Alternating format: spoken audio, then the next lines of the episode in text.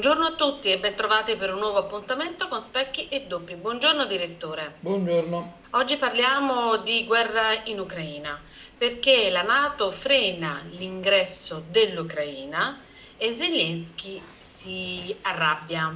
Sì. Allora, cosa vogliamo, da dove vogliamo iniziare? Cosa significa questo frenare da parte della Nato? Guarda, io sinceramente oggi non vorrei fare una riflessione con un'analisi geopolitica internazionale perché ormai voglio dire ce ne propinano talmente tante che eh, credo anche il salumiere sotto casa, con tutto il rispetto per il salumiere, eh, riesce a... Si è edotto in materia. Sì, si è edotto in materia, esattamente. Io ne vorrei fare un discorso invece proprio, e ritorno sulla stessa cosa, da salumiere, cioè eh, di livello molto come dire, umano, molto popolare. Questo eh, conflitto in Ucraina sta diventando mh, sempre più chiaro eh, giorno dopo giorno.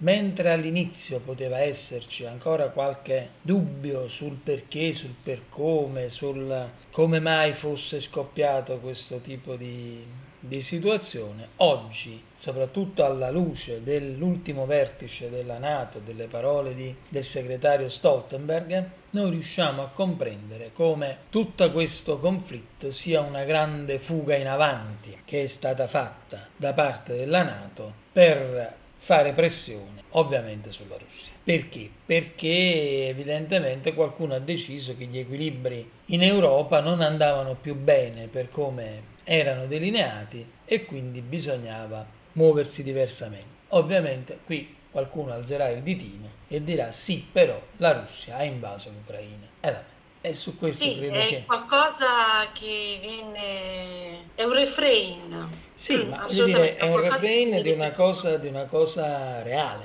perché è così. Certo. Eh, il problema è capire appunto quello che c'è un attimo dietro quello che ha mosso un pochino queste, eh, queste, queste azioni e queste reazioni. La Nato oggi frena, la Nato oggi frena perché sa che probabilmente un'accelerata invece significherebbe spianare la strada a quello che possiamo poi definire senza nessun tipo di problema terzo conflitto mondiale, perché di questo si eh, tratterebbe. Il buon Zelensky dove buono ovviamente sta semplicemente per modo di dire, è eh, un po' troppo voglioso di far finire questa, questo conflitto in un conflitto allargato e di eh, carattere mondiale. Cioè quello che voglio dire è che è sempre meno celato il proposito da parte del presidente ucraino di trascinare tutti in questo conflitto, di farlo diventare un conflitto totale, magari anche con l'uso dell'arma nucleare, magari anche con l'uso dell'arma nucleare, con buona pace di tutti quelli che invece vorrebbero che si iniziasse a parlare di pace. Perché Zelensky vuole un conflitto allargato? Vuole un conflitto allargato perché sa benissimo che le forze in campo ormai non sono più paragonabili, non c'è più da poter agire sulla sorpresa o comunque come si è cercato di fare anche agendo su quelle che sono le truppe ausiliarie della Wagner in, eh, in Ucraina. Insomma, mi, sem- mi sa tanto di ultima spiaggia, mi sa tanto di ultima spiaggia e questa richiesta pressante, incessante, innanzitutto di armi, poi di supporto logistico, poi di armi sempre più potenti, poi di armi sempre più sofisticate. Fa, eh... Eh, ti voglio interrompere un attimo, ti voglio interrompere un attimo. Nel caso in cui eh, l'Ucraina entrasse nella Nato, eh, scatterebbe l'obbligo da parte appunto della Nato stessa di intervenire, giusto? Eh certo, articolo 5, sì. Ne, e quindi spieghiamo bene su questo punto che c'è la, la divisione tra i due. Quindi se no, Zelensky accelera, vuole, ambisce ad entrare nella Nato in questo momento, vuol dire che vuole che gli stati NATO rie- mm, partecipino alla guerra. Se invece il, la Nato frena, vuol dire appunto che non vuole arrivare a questo punto. Allora, Abbiamo spiegato bene la cosa. Sì, grosso, mo, grosso, modo è così, però diciamoci chiaramente... Poiché, ci siamo, anche... posti, poiché ci siamo posti l'obiettivo di essere chiari. Sì, sì, sì, sì, no, ma è così. Semplice, è così. Era un tassello che mancava. Sì, è così. L'unica cosa che però dovremmo cercare poi di sottolineare un attimo è che in realtà noi come, eh, noi come eh, paesi NATO nella guerra ci siamo già mani e piedi perché è vero se è pur vero che non partecipiamo direttamente è altrettanto vero che invece poi con l'invio delle armi, con l'invio delle eh, persone che fanno formazione ai eh, componenti dell'esercito russo, è come se si partecipasse in prima persona. Quindi diciamo, dal punto di vista di Zelensky potrebbe essere come dire una sorta di completamento, no?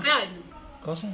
Formazione all'esercito ucraino. Formazione all'esercito ucraino, certo. Hai detto esercito russo? No, no, formazione all'esercito ucraino. E il problema è che Zelensky potrebbe considerare questa cosa, questo entrare direttamente della Nato nel conflitto, uno sviluppo necessario, uno sviluppo ulteriore, uno sviluppo naturale, visto e considerato l'aiuto avuto fino adesso. E in realtà non è così perché mm, oggi non siamo di fronte ad un discorso di guerra globale di guerra, di conflitto mondiale eh, con gli sviluppi eh, non prevedibili che questo potrebbe avere. Oggi siamo invece in una condizione tale dalla, dalla quale possiamo sempre venire fuori.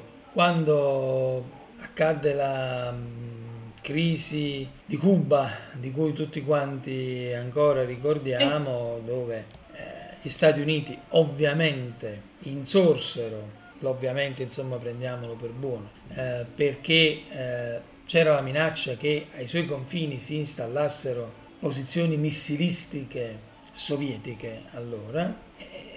La cosa non accadde perché eh, alla fine con i buoni uffici del Vaticano si arrivò a più miti consigli, ma in quel momento arriva, è stato il momento in cui si è arrivato maggiormente vicino alla uh, deflagrazione del terzo conflitto uh, mondiale.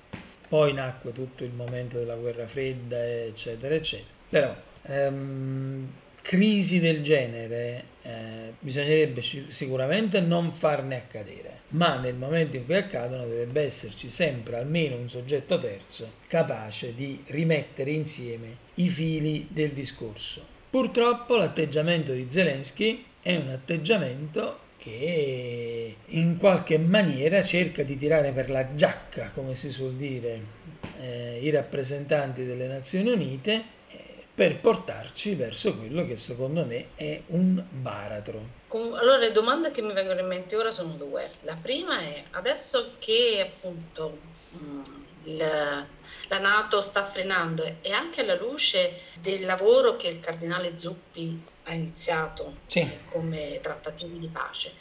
La, le ipotesi per il conflitto sono due, o si regredisce o si cristallizza in questo stadio. Sì, Cosa ne pensi? Mm, molto probabile che cristallizzi, molto probabile che si scelga la via della, mm, come dire, della, del, dell'abbassamento della tensione anche se qualcuno continua a dire che con Putin non si può ragionare, io, viste le ultime dichiarazioni, ritengo abbastanza improbabile che si possa ragionare anche con Zelensky, con tutte le ragioni di questo mondo, chiaramente. Però credo che i due attori eh, in campo mh, sono due attori con i quali è molto difficile interloquire. E così arriviamo alla seconda domanda, una domanda che ti ho già fatto in un'altra occasione, sempre di specchi e doppi. Ma Zelensky ci sarà anche nel dopoguerra? Io lo vedo un po' difficile, ma dimmi tu.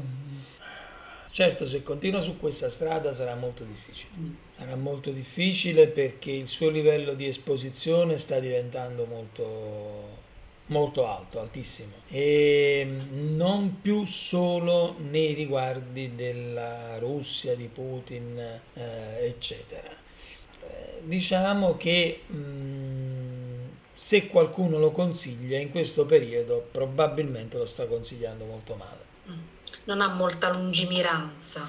No, no perché, alla... Mm, come dire, seguire il motto per cui muoia Sansone con tutti i filistei mh, diventa, come dire, troppo autoresionistico se addirittura anche una personalità come Stoltenberg si raffredda e, si, e fa un passo indietro, fossi in Zelensky qualche domanda me la comincerei a fare. E voglio dire, Stoltenberg non è più il diplomatico dei diplomatici. Per niente, per niente. Sempre stato molto chiaro e diretto, quindi... Assolutamente. Bene, bene, bene. Io ti ringrazio per le tue preziose riflessioni. Ringraziamo i nostri ascoltatori per l'attenzione e li rimandiamo al prossimo appuntamento con Specchio e Do. Buongiorno a tutti e buongiorno a tutti. Buongiorno a tutti.